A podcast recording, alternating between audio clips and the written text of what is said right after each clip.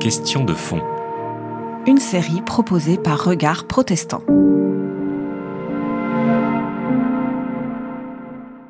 Les sources documentaires les plus importantes, ce sont les évangiles, les quatre évangiles du Nouveau Testament. Mais il y en a d'autres. Contrairement à ce qu'on dit souvent, il y en a d'autres. Alors il y a d'abord des sources qui sont des sources non chrétiennes.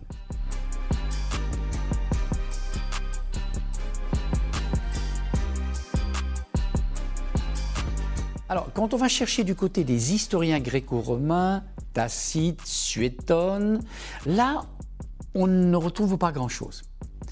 On en a tiré l'idée qu'en fait Jésus n'avait pas existé. Mais non, mais non, c'est une absurdité. En fait, les historiens gréco-romains, que racontent-ils? Ils racontent l'histoire des généraux, ils racontent les campagnes militaires ou les décisions politiques des empereurs. C'est la grande histoire qui les intéresse. Mais la la mort d'un obscur rabbin dans une obscure province de l'Empire romain n'avait pas de quoi les intéresser. Il commence à en parler à partir de 110, 120, quand le christianisme commence à faire parler de lui et que ces petits groupements sectaires inquiètent l'opinion publique. Alors ils en parlent. Donc les historiens gréco-romains, on peut les oublier. Par contre, on a un témoignage exceptionnel d'un historien juif appelé Flavius Joseph, qui écrit une œuvre monumentale, Les Antiquités juives, entre 93 et 95 environ, à la fin du 1er siècle. Et dans cette œuvre qui passe en revue toute l'histoire du peuple juif jusqu'à la fin du 1er siècle, figure Jésus. Flavius Joseph parle de Jean le Baptiste et il parle de Jésus. Petite notice, une dizaine de lignes, tout juste. Une petite notice dans laquelle il parle de Jésus de manière sympathique, de manière respectueuse, étonnamment, comme d'un homme sage, d'un faiseur de prodiges, d'un ami de ceux qui cherchent la vérité, et il dit bien que le procurateur Ponce Pilate l'a condamné à la croix.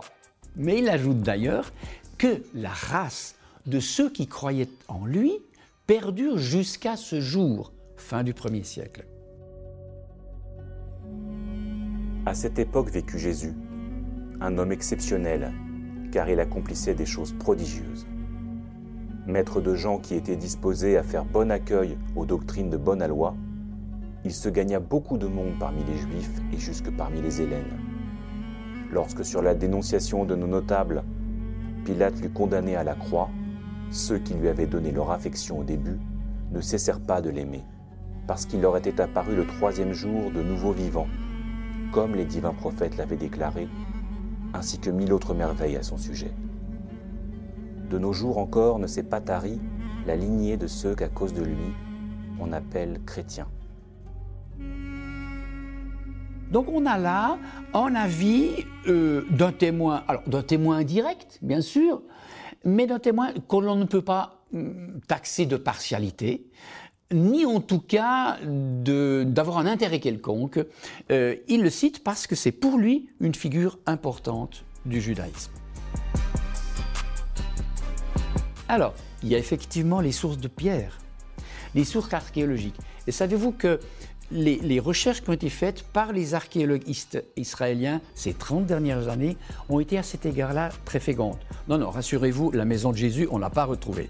Non, ce sont des, témoignages précieux du milieu dans lequel euh, vivait Jésus. Je vous en donne deux exemples. On a par exemple euh, retrouvé des euh, bases, des fondements de synagogues du 1er siècle.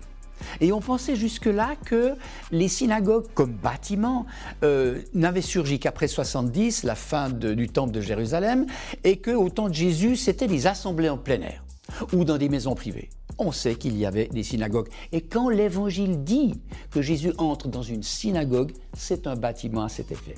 Une autre découverte, les mikvaot. Un mikvé, c'est un bassin en pierre d'ablution rituelle où les Juifs avaient l'habitude de se tremper pour se purifier de leurs péchés ou de leur impureté.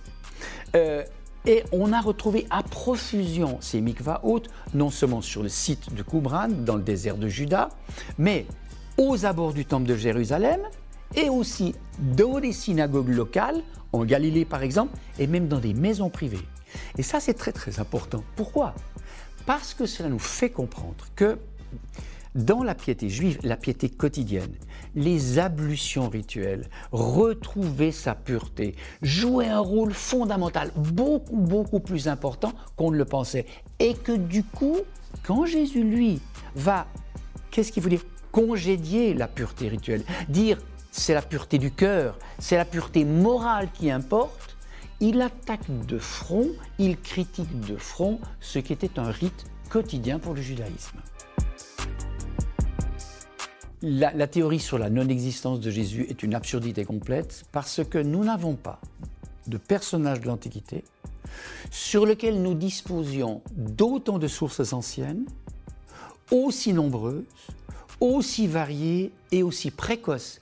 Parce que ce qu'on peut ajouter aux évangiles, c'est le témoignage de l'apôtre Paul. Paul écrit ses premières épîtres à partir de l'an 50. C'est 20 ans. 20 ans après la mort de Jésus mais pour l'Antiquité.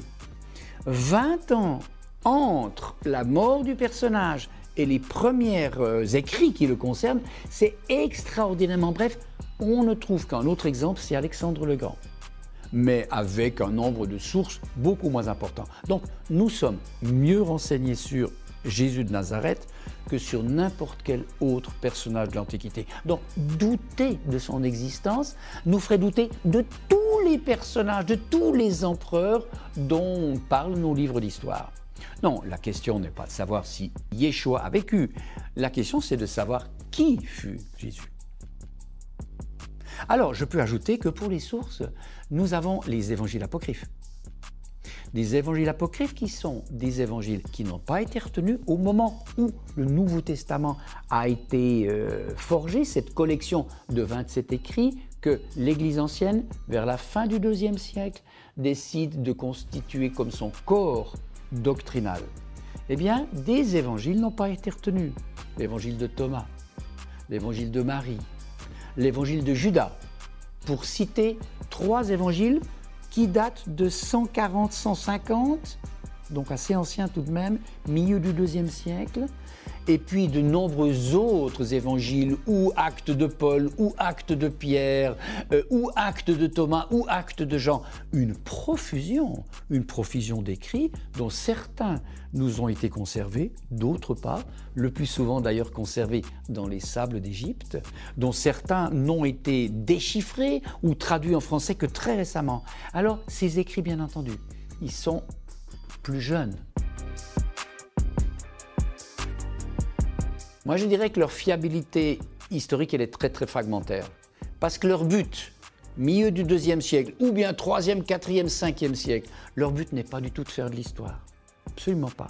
Leur but, c'est de donner leur version de l'enseignement de Jésus, leur version de l'enseignement de Jésus qui constitue la doctrine de ces communautés marginales, ces communautés marginales, de ces spiritualités marginales, qui se sont nourris de ces écrits et dont ces écrits constituaient un peu leur catéchisme, vous voyez Alors, ils les ont écrits comme un catéchisme, mais pas comme un livre d'histoire. Ça n'était pas des chronistes. Alors, ce que l'on découvre, en particulier dans l'évangile de Thomas, le plus ancien des évangiles extra-canoniques, ce qu'on découvre effectivement, c'est quelques pépites. Quelques pépites qui ont, si j'ose dire, échappé aux évangiles du Nouveau Testament.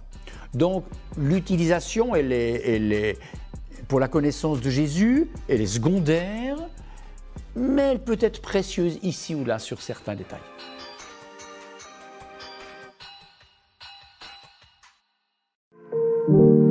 C'était Question de fond. Une série de regards protestants.